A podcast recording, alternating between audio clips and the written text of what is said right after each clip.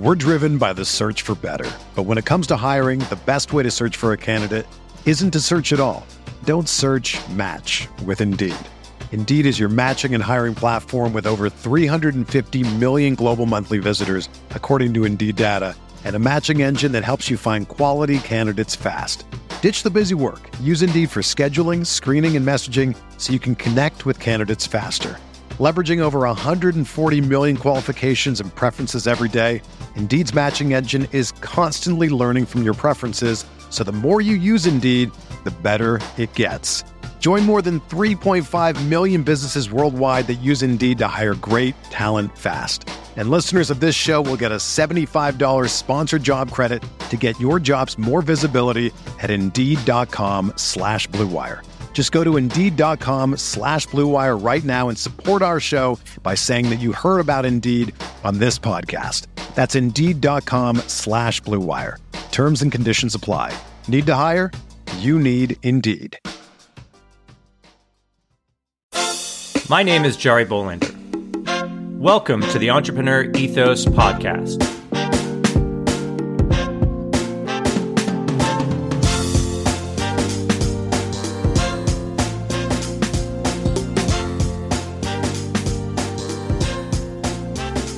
On this podcast, we're going to take a deep dive into the traits, values, beliefs, and skills of all sorts of entrepreneurs to learn how to build a more ethical, inclusive, and resilient world. Let's get started. Today, I talk with John Burton, who has been on and off the entrepreneurial track, but definitely now prefers to be an entrepreneur. John started his career as an electrical engineer and was tapped to run a startup in Ireland, where he learned how to build a company from the ground up. He's founded and ran several businesses, most recently a fast growing software services company, which he co founded with two Apple veterans called UrsaLeo. UrsaLeo comes from the central idea of a company providing a digital twin that allows for virtual monitoring. UrsaLeo is uniquely positioned to help companies manage buildings in the time of social distancing with the use of 3D technologies. John is finding that some companies are eager to use this time to implement new processes and strategies, proving that there may be some hope for a quick rebounding of the economy. John has seen his fair share of dealing with hard times, having had to settle in mediation with a former partner at his old company. He talks candidly about how he handles stress and how yoga and classical guitar are keys to helping him get through his day. Now, Let's get better together.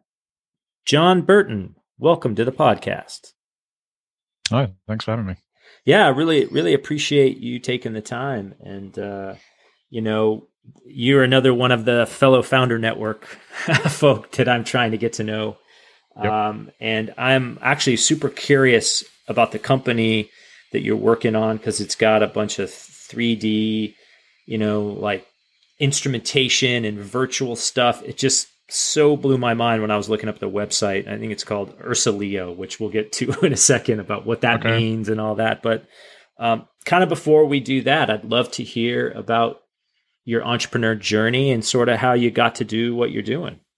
Sure. No, thanks very much. Um, yeah, so I grew up in the UK, obviously, as you can you can probably gather from my accent. Um, did an electronic engineering degree at the University of Birmingham and went to work for Marconi Radar in the UK and really, really hated it. Now, this was back when back when engineering was done in little those World War II huts, you know, the sort of semicircular huts. Yeah, the Quonset huts. Yeah, Quonset huts. Yeah, they were left over from World War II, and it, the whole thing was bureaucratic and boring, and so I didn't really enjoy that. Um, kicked around a couple of other jobs in the UK, and then um, got the opportunity to go to Ireland and start a company, a fairly large group called Memec. Uh, they're not around anymore.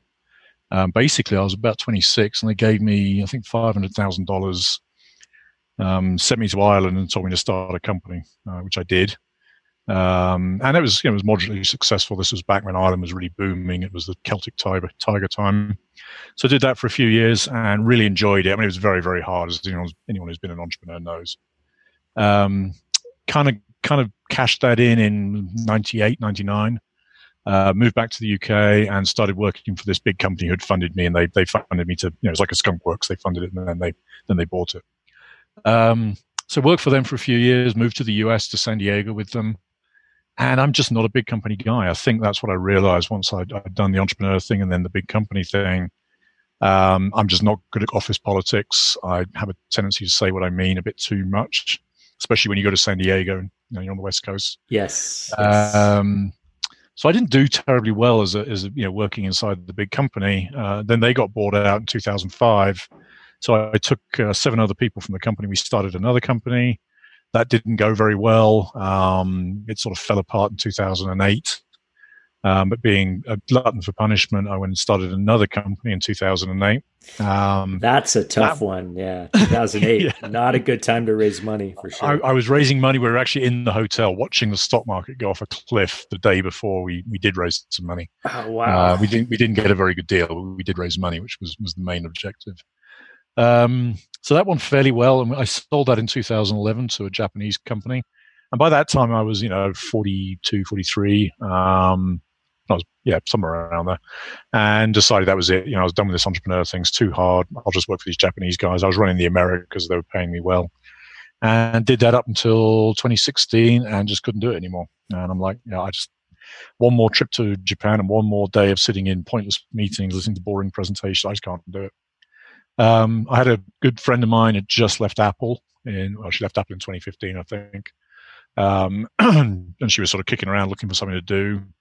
So late 2016, I approached her, and we started this in, in early 2017. That's how we got to got to this company, and this this one's going really well. I'm wow, that's great. No, that's really great. I mean, it sounds like a similar journey to that I have, where kicked around on some corporate stuff and then just decided I cannot drink any more bad corporate coffee because it's right. just too much.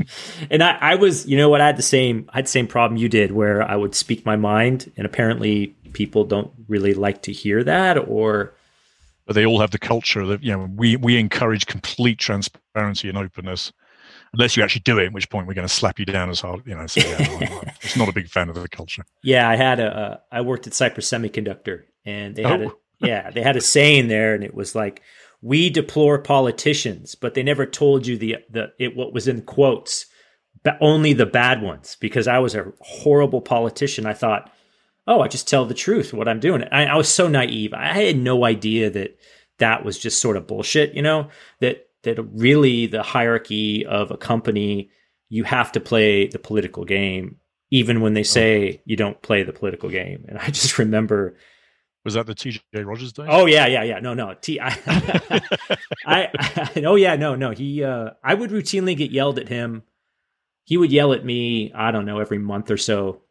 He's yelled at me before. I mean, he's yelled at everybody. I, I mean, yeah, yeah, yeah, Everyone's always like, you know, um, every time anyone like, shoot, like quote unquote, chews me out or like gets a little bit heated and they're like, "Oh, I'm so sorry. I was probably a bit offensive." I'm like, "No, you have not been yelled at until TJ Rodgers looks you in the eye and says so many four-letter words that you you just can't even you just got to walk out, right? I mean, yeah, that, first generation semiconductor guys, yeah, a bunch of real characters in there. Not even like, yeah, political correctness, you know, soft skills. I mean, they would be like soft skills. What are you impotent? I mean, that's how they yeah. would like think about it.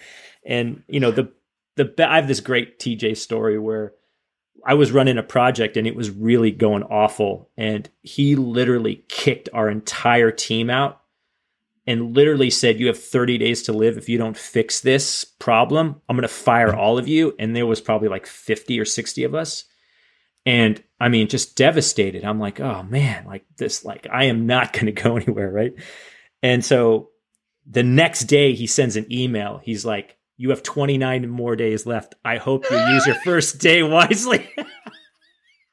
yeah, management, management by intimidation and fear. Yeah. I mean, we don't get much of that anymore. No, and so that was the day I realized I'm no longer going to work here. I'm like, I'm yeah. done. I'm done. And, that's a very, uh, there was a lot more four letter acronyms and expletives that I won't get into yep, yep. because this yeah. is a kind of a family show. But oh man, yeah. Corporate is just, I mean, the people that can do it, that can thrive, great. But boy, if I had to sit into another, root cause corrective action meeting we had to sit there and pretty much like beat each other up on how we screwed up. I'm just like, I'm done. This is no more. Yeah, so. no, I, I, I've I've seen the skill set that survives, and I'm not it. So. Yeah, me me neither. Me I'm better. I'm better at doing this stuff. Yeah, for sure, for sure. So, um, wow. I mean, that's a that's a wow. That's a great kind of intro to uh, kind of like your journey and a lot of the same. You know, I think it's a common thing among entrepreneurs where we sort it's of a sickness. Find, it's definitely a sickness. that is so true. That is so true. Uh, so tell us, tell us a little bit what Ursa Leo is up to. So yeah, I, I um, in in 2016 I was thinking about leaving uh, Macnica, which was the Japanese company I was with, and I knew Angie Stitcher personally pretty well. Angie was ex Apple. Uh, she spent 10 years there, ran the core operating system team through the iPhone, launched through iPhone 6. Um, and yeah, I got together with her in a front room in, in uh, early 2017 and said, I'm, I'm right on the point of leaving. Um, how about we do something in software? The cloud sounds like it's got a lot of, you know, a lot of growth. Um, let, us put a business together that does cloud. Uh, so that, that was literally our, we didn't have really an idea at that point. Um, then we started, you know, poking around, looking what to do. Uh, and I, I, had quite a good background in IoT, Internet of Things, um, mostly from the hardware side.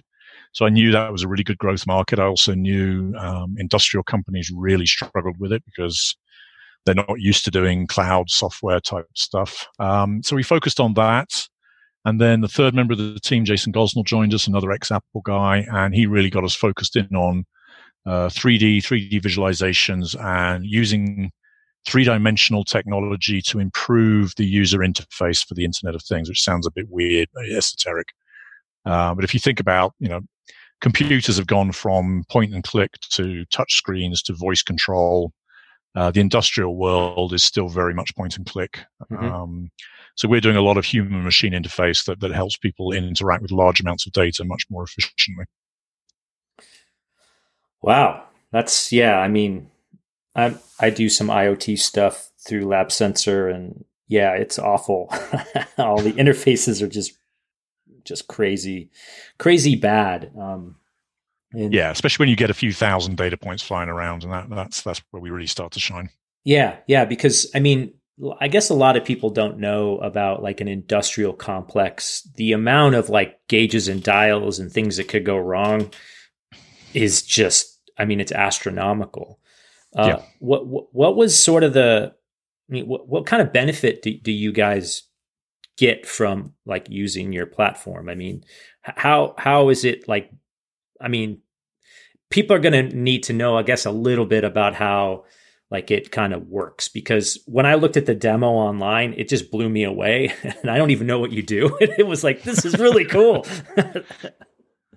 Um, okay, I mean, I'll, I'll t- stop me if I go too technical, but basically, okay. uh, we begin by creating a 3D model of what you want to monitor.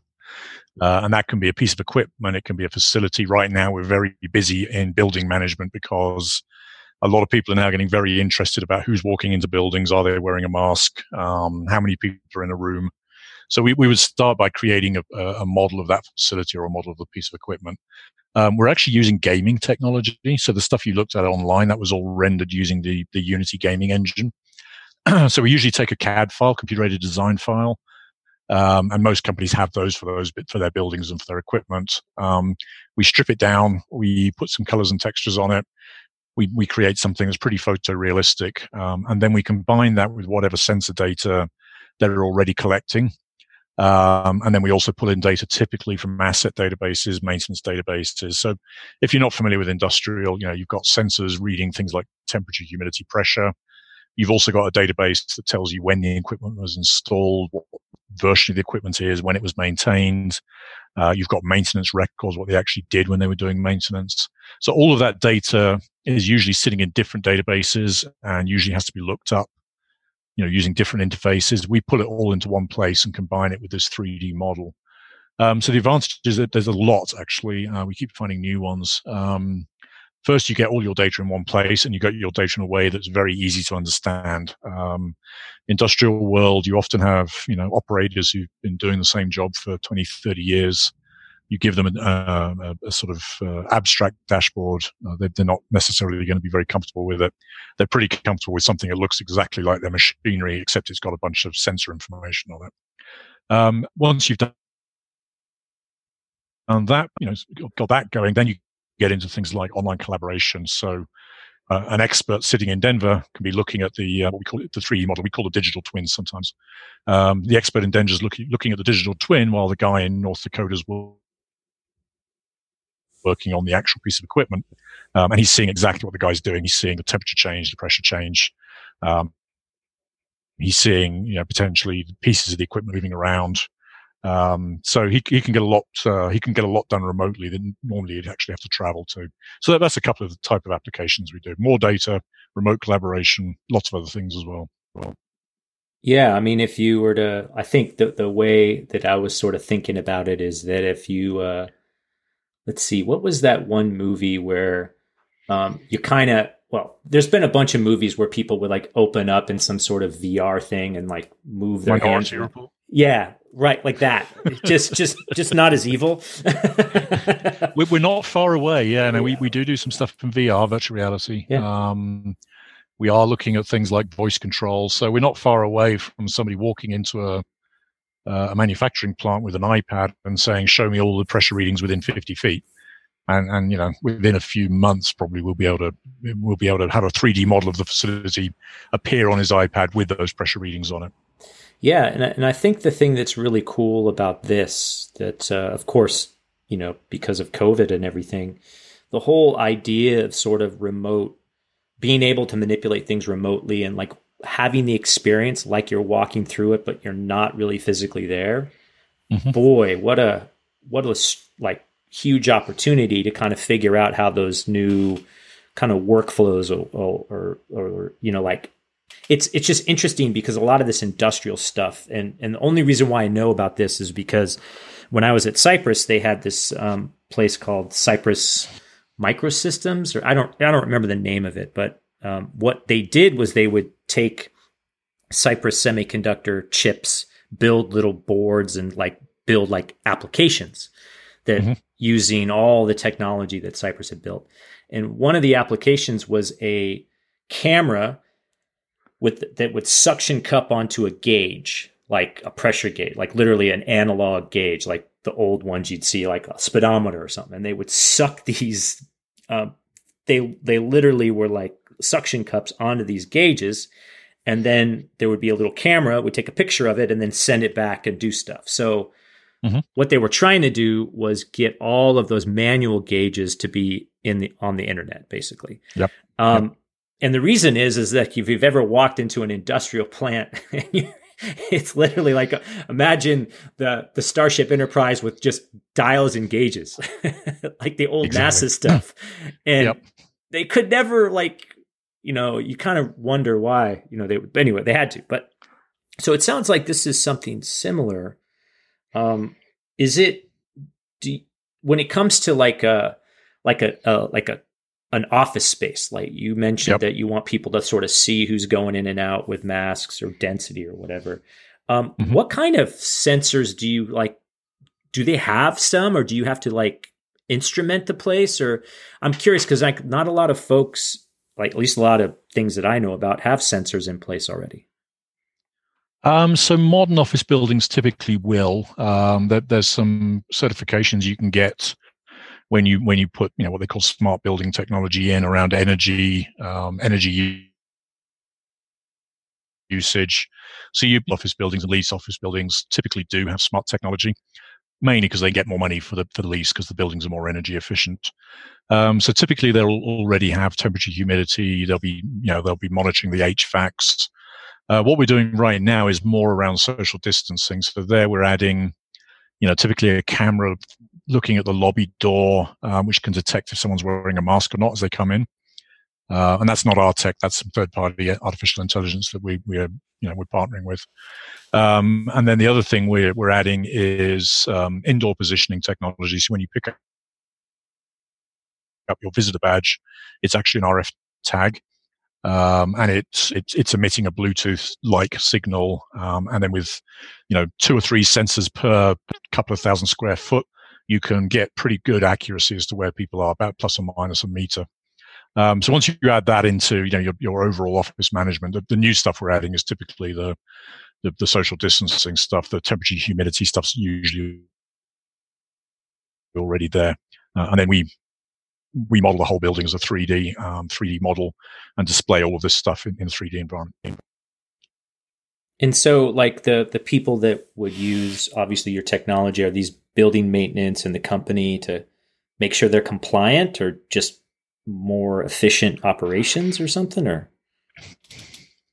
a little bit of both. Um, so typically, they're already, like I say, they already have sensors, they already have a control room.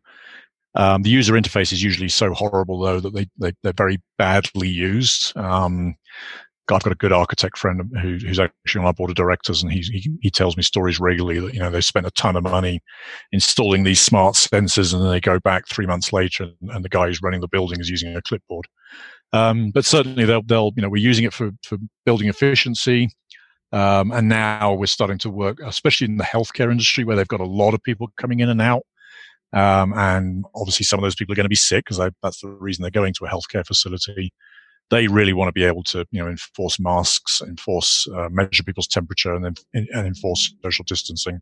So that's that's kind of an add-on stuff that we're doing for them.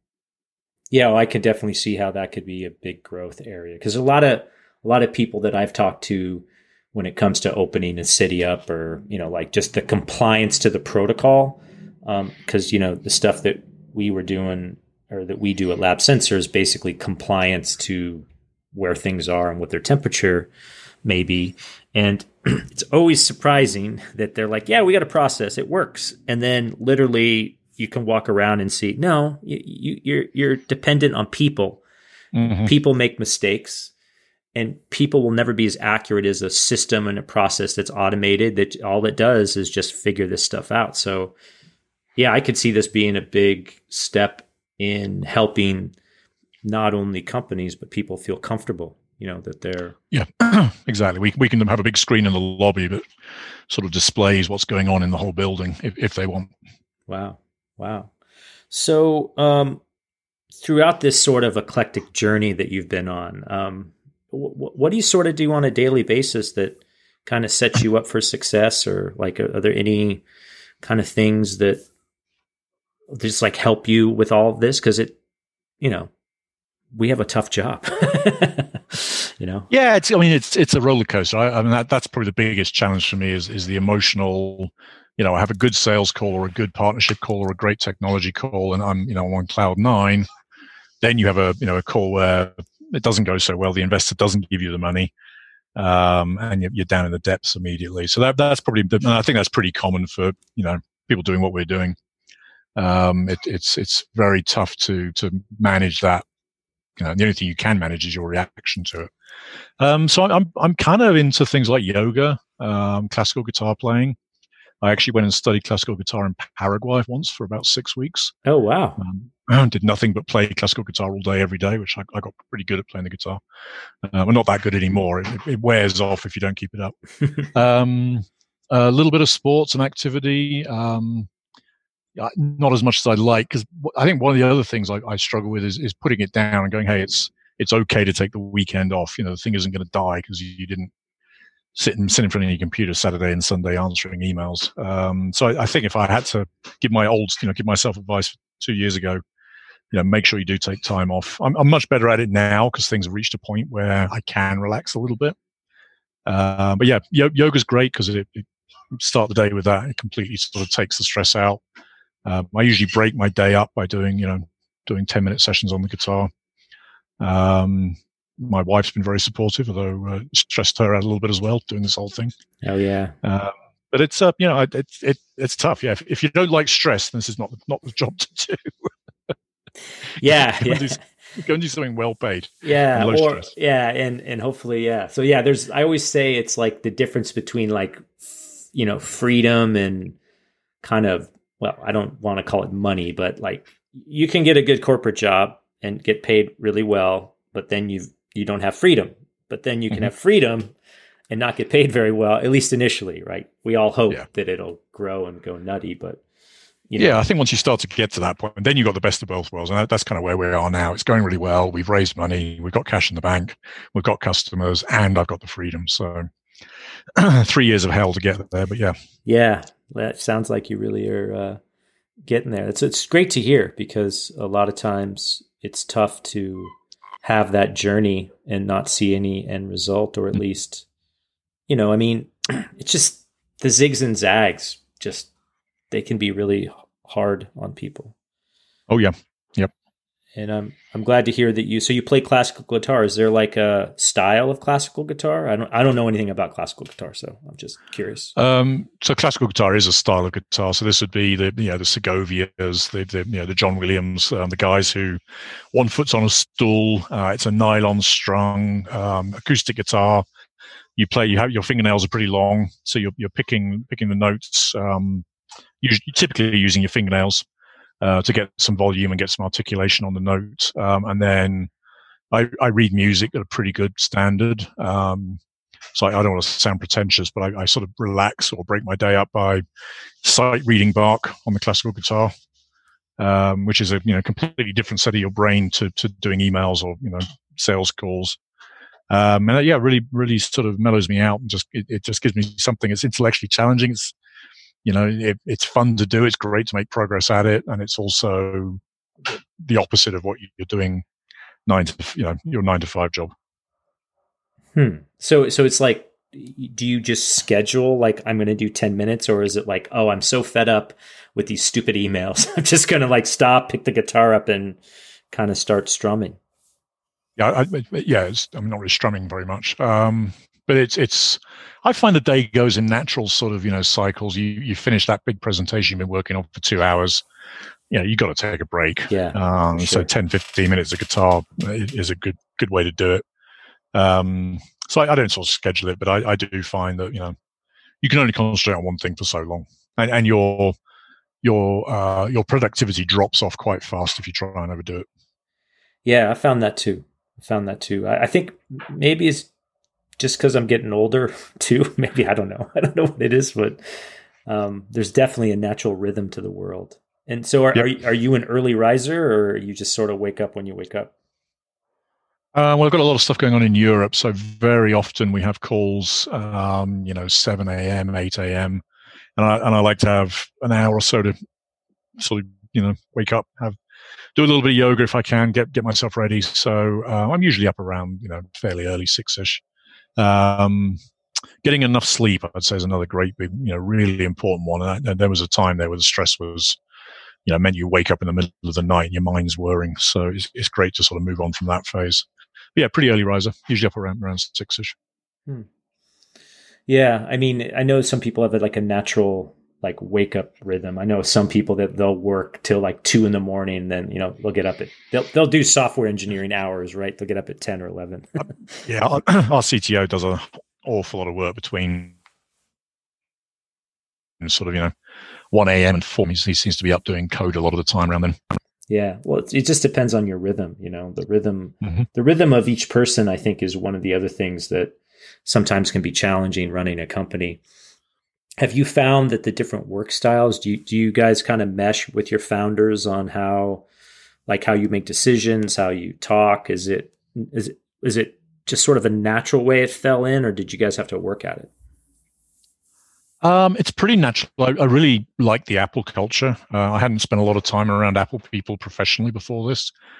Um, one of my big hatreds of big companies is too many meetings and too many pointless meetings and meetings that don't go anywhere and just sort of meander on because hey we're, we're here we might as well have a meeting and it feels like we're doing something. Uh, apple doesn't do that you know. Apple if you try and have a, a kind of wishy-washy meeting with, with the apple guys they they'll they'll, they'll, they'll walk out of the room. Um, so they, they've got a very very direct culture. Uh, i suspect that's one of the reasons the company's been as successful as it's been. I suspect that's why people tend to own, you know 10 years is kind of a typical tenure at apple um, but yes, they they're, they're very good from that point of view. They had to get used to the startup environment. You know, um, they, they were both used to having significant resources around them that they, they just don't have now. Um, and that, that was probably their big adjustment was, you know, this is a startup. It's not Apple. You know, we're going to, we're going to bootstrap this one way or another. Um, they've, they've got a very high attention on quality. Um, and that, that's actually worked really, really well because although we're a startup, what we have put out is very high quality. Um, great work ethic. Yeah. So we've, I think 90% of the time we meshed really well. There's a no bullshit factor. Uh, the biggest challenges were, were getting them ad- adapted to the startup environment and, and getting me adapted to a very, very regimented, process driven way of doing things from a, an engineering perspective. Hmm. So, so like what, what kind of infrastructure were they used to that, I mean, I can imagine, but like since it's been a while since I've been at a corporate environment, for me, I just think that my life is my life or my, my world's my world. What, what were some of the things that were hard for them to adjust to? Uh, well, typically at Apple, you, you would have one team who would do development, um, and then they would throw that over the wall to the Q and A team who would test it. Uh, at the same time, there's another team that's doing all the DevOps, keeping the servers up, standing up, making sure the actual um, deployment of the software and, and the, the, workflow of the software is going smoothly. You know, so just you'd have you know you'd have four or five um, four or five groups working on a product we we've got one. We've got the guys, you know, who are doing development, but they're also kind of doing at least basic tests. And, and, as we start to grow, we have to start dividing that up. You know, we're thinking about having a dedicated test group, you know, fairly soon. Um, DevOps, luckily, has, has been mostly automated by the cloud guys, so you can that that used to require somebody whose whose full time job was just keeping servers updated and, and, making everything run smoothly. A lot of that now you can you can sort of rely on Amazon or Azure or somebody to do it for you but it was there was an adjustment there. They had to get used to you know well um, get used to write the code, test the code, deliver the code, make it work. Um, UI is your your job. You know, user interface is your job as well as writing the code. So they just you know they just they just didn't have the segregation of responsibilities they had at Apple. Yeah, I mean, I, I think I found that as well. Um, not not so much like when I my first was it the first startup I worked at. I don't remember, but there was there was definitely like the the people that had worked at a big company were used to like I remember one of them was like, oh, they're just used to like someone doing their expense report, right? Or something like silly like that, where you're like, yeah, yep. no, no, we, no, no, you don't have an admin. you, you are the admin. yeah. yeah, that, that's definitely a challenge. You know, who books my travel? Uh, you. Yeah. Who schedules my meetings? You. Yeah. who takes the notes at meetings? That'd be you. Yeah, yeah, yeah. Well, or, or some people. I remember the thing that blew me away was that some people have, you know, if they need to do a slide deck, they have people that do their slide decks for them, and I'm all. Mm-hmm. You mean you don't do your slide decks yourself? So I oh no no. So who's going to give me the deck? And I'm all, no, you're going to create the deck. no one's giving it to yeah. you. yeah, that's yeah. But, they, they've both been good. I mean, they're both real smart people. They they're very you know so uh, yeah, we work really well as a team. I think we, um, you know, we we uh, we we have regular, you know, once a week meetings. We get together, we discuss everything openly, um, make you know joint decisions on most things. Obviously, some things I have to make the decision on. Um, but yeah, no, it's it's a it's a great, really enjoying it. Great great group of people to work with. It's it's a lot of fun. Yeah, that's really good. I think the most important thing is to have the people you're working with you actually enjoy working with them. Um, a lot of times mm-hmm. when that when a when a startup goes south, it's because the founders, co-founders have like some conflict, and I think it's usually around like work style and just vision and direction. So sounds like you really nailed that. I yes, went went through the full gamut of that in 2011. We ended up in a a mediation session and in a multi-million dollar settlement, um, and it's almost exactly what you just said. It was it was really it all it all began with personality clash. Wow, wow. What was that? Which company was that? Um, so the company I was at, the big company that um, I moved to the US with, was called Memec, M E M E C. Uh, they were headquartered in San Diego, and then when they got bought, we spanned it out uh, a company called Octera because uh, there was eight of us, so we put eight Octera and just put error on the end. Um, and without going into gory details, um, the, the guy who was the CEO of that probably shouldn't have been the CEO.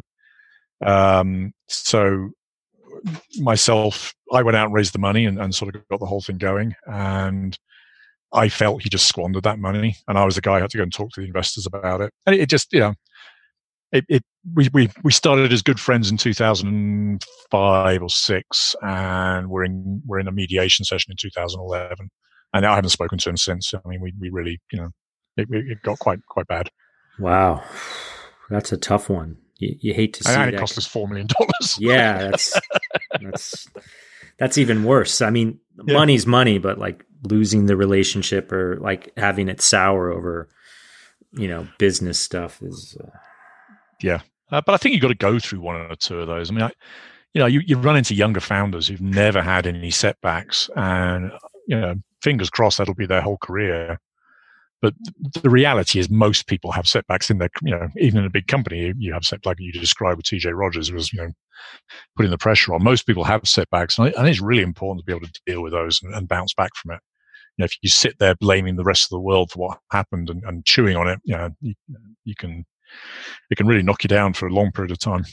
Yeah, no, I, I, agree. I mean, the the training at Cypress was invaluable to be an entrepreneur because, like yes. I said, it's like, you know what? I've been yelled at by better. I've been told I'm an idiot by better. You know that actual super smart people that are smarter than this knucklehead across the way that tells me that the reason why he won't invest in my company is he doesn't like the name. You know, it's like really okay. Then why yeah. are we here? You know, um, yep. but but yeah, I think the you know, because it's interesting because I, I do mentor younger entrepreneurs and, you know, of course they're always looking for advice and who isn't like I, I have, yep. you know, mentors as well. And I'm sure you do where, you know, that there's certain things that you don't, certain mistakes you don't want to make. But then there's also some mistakes that like, I don't think you can avoid making if you're trying to like push the envelope a little bit and, you know, try to find mm-hmm. your way in the world. Right. So, yeah, it's just super fascinating that that you had to go through that. I mean, I, I had similar story where someone was basically trying to do a coup in the company, and we had to let him go, and he was a co-founder, and it was it actually was handled quite well um, by a couple of us, which I was su- super impressed that it didn't go slide down the path to destruction, but it it had all the makings of being that. like, ooh. yeah, yeah, there, there, was a badly written contract involved, and you know you could interpret it multiple ways. And, yeah, I won't go into it, but it was, it was uh, and some of the, and the investors got involved. So you know, it wasn't just me and him; it was um, people who had actually put money in the company, you know, and, and they got very emotionally involved. Anyway, so it, it got it got pretty bad. Uh, we did resolve it in the end, but it, it was it was painful and expensive, and stopped me selling the company for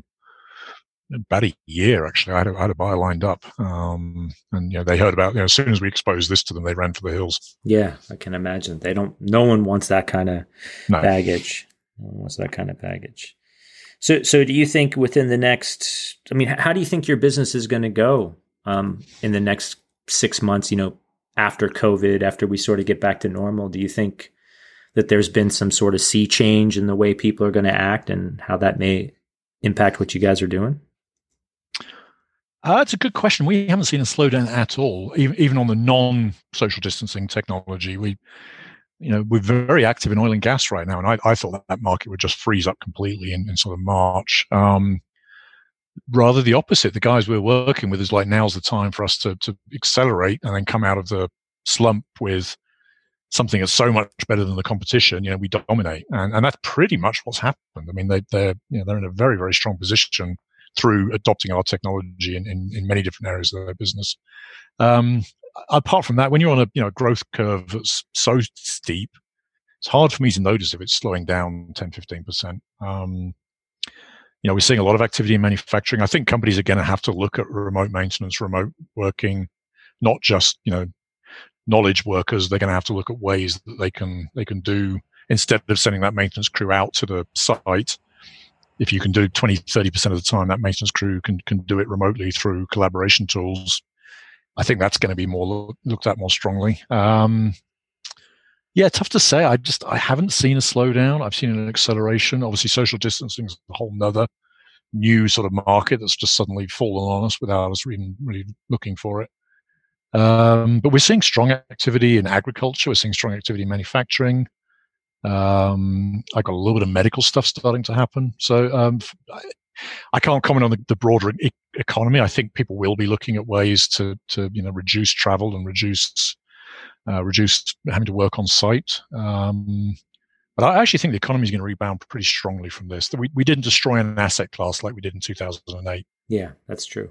It seems that way to me too. It seems that way to me too. I mean, what what I've you know, what what I think is wise, you know, if you're an entrepreneur and you can have the means, is during a crisis building to be ready for when you know it really starts to accelerate the, in the good way, right? And I yep. think it's a great strategy to have. I mean, that's the strategy Intel would have. You know, during a downturn, they'd build factories to be ready to go, and that's why they dominated so much. I mean, even Cypress did that, where during uh, was it the 2000 crash? Yeah, they uh, they they are like, well, we're just gonna keep building product, you know, keep the factory going, and everyone's like, ah, you know, okay, like maybe this will work. And I just remember, and you know, to TJ's credit, he, I, you know, the guy is hard to work with, like hardest. Oh yeah, probably one of the hardest bosses I've ever had. And he wasn't even my boss. I was like three levels down from him, but you know, my boss's boss's boss. But I would say that you know he was a pretty shrewd guy, as well as he's a very like he he would he would always give us a hard time during good times and he would always be supportive in the hard time. Like if it was a hard mm-hmm. time, he knew we were working hard because he knew like you know, he he he had a heart in that way. And he was, you know, pretty libertarian and pretty, you know, like all about innovation and all that sort of stuff. But um yeah, he, he they were building during 2000 and some of that stuff they were building would, you know, we ended up not selling, but it it it it was like one of those lessons in how to really strategically figure out what to build and knowing that it'll come back like like it always comes back. I mean mm-hmm. you know the world will be reshaped a little bit. The nature of work will change. Uh, but you know we've gone through these things before and it's just a question of time before it rebounds to something new. And i think the only thing we have to be more considerate of nowadays is how many people get impacted and affected by it and that you know there's people suffering so we need to figure out how to help them but yeah if you're if you're able to build you need to build now. There's no doubt in my mind. There's no doubt we've got six recs open right now so uh, yeah no we absolutely we're trying to hire as fast you know six well six for us is a lot. It's doubling the teams so um yeah we're in, we're in a good spot from that point of view. That's great. That's great. And so, uh, is is the team the team you said is all remote? So they all like kind of local or in the Bay Area, or are they just all over the planet? Uh, right now, they're all in the Bay Area, except we've got one guy over in the UK who we've we've worked with for a couple of years and is, is really great at uh, doing embedded software type stuff. So more on the closer to where you're from, the Cypress, you know, Wi-Fi, the, the gateways that talk to the Wi-Fi chips. Um, so he's he's very much a one man guy who just does all our embedded work for us. Uh, and then we are building a team. We're not we're not wedded to the Bay Area. Uh, obviously, the salaries here tend to be higher, but um, we also want to hire you know the, the, the best of the best. And without being snobby, the best of the best tend to be in the Silicon Valley. Um, you know, as soon as you get outside of the, of the valley, uh, there's some very good people, but they're not rubbing in the environment enough to, to be totally up to the latest technologies usually. Um, I think we will round the team out with, with some Eastern European engineering.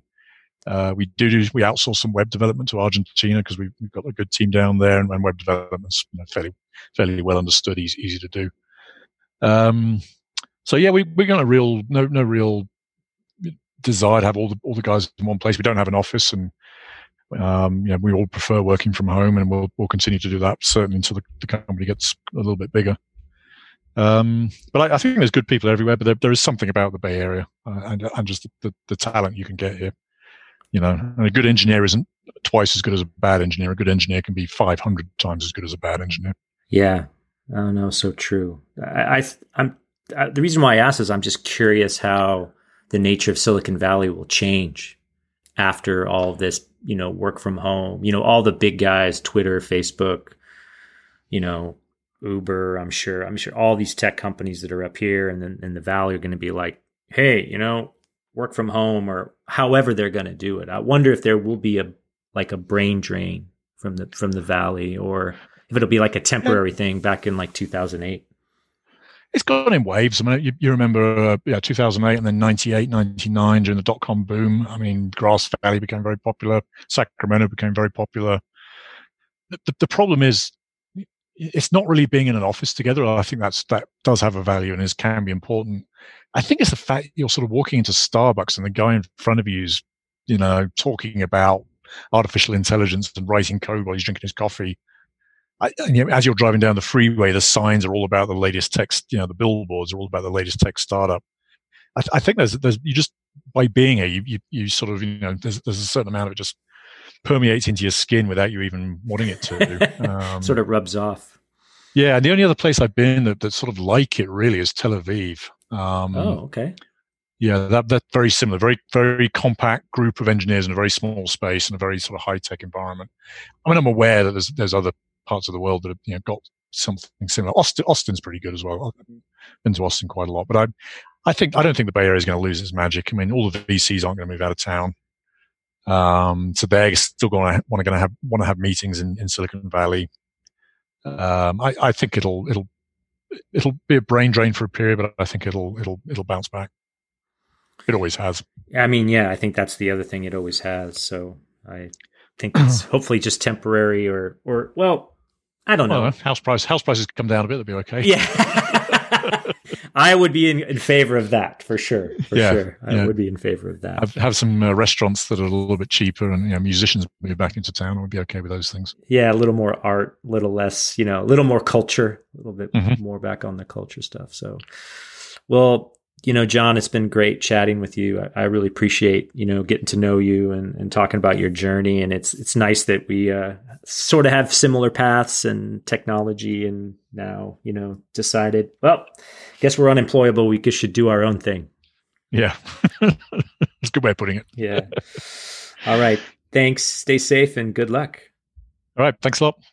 Thanks for listening to the Entrepreneur Ethos podcast. I hope you enjoyed this episode as much as I did creating it. My hope is that you learned something that can make you a little bit better. If you enjoyed the podcast, please do share it with friends and review it on Apple Podcasts or Spotify. You can also join my email list by visiting theentrepreneurethos.com to get my thoughts on what I'm doing to get better, as well as what I'm working on. You can also pick up my book, The Entrepreneur Ethos, if you want to learn the traits values, and beliefs that I think we need to build a more ethical, inclusive, and resilient entrepreneur and frankly, world community. Feel free to follow me on Twitter at the Daily MBA and let me know if you have any questions or recommendations for a guest you'd like me to talk to. Also, drop me a note if you try anything we talked about on this or any other episode. I'd love to hear what's working for you. Until next time, keep getting better.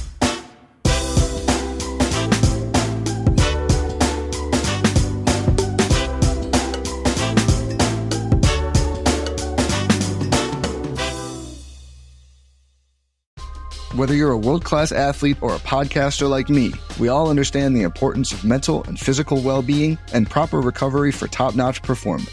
That's why I'm excited that Unifyd Healing is sponsoring this podcast. Unifyd Healing is a new and super innovative global network of wellness centers powered by Energy Enhancement System, or EE System. If you haven't heard of the EE System, you'll want to listen up. This technology promotes wellness, deep relaxation, purification, and rejuvenation.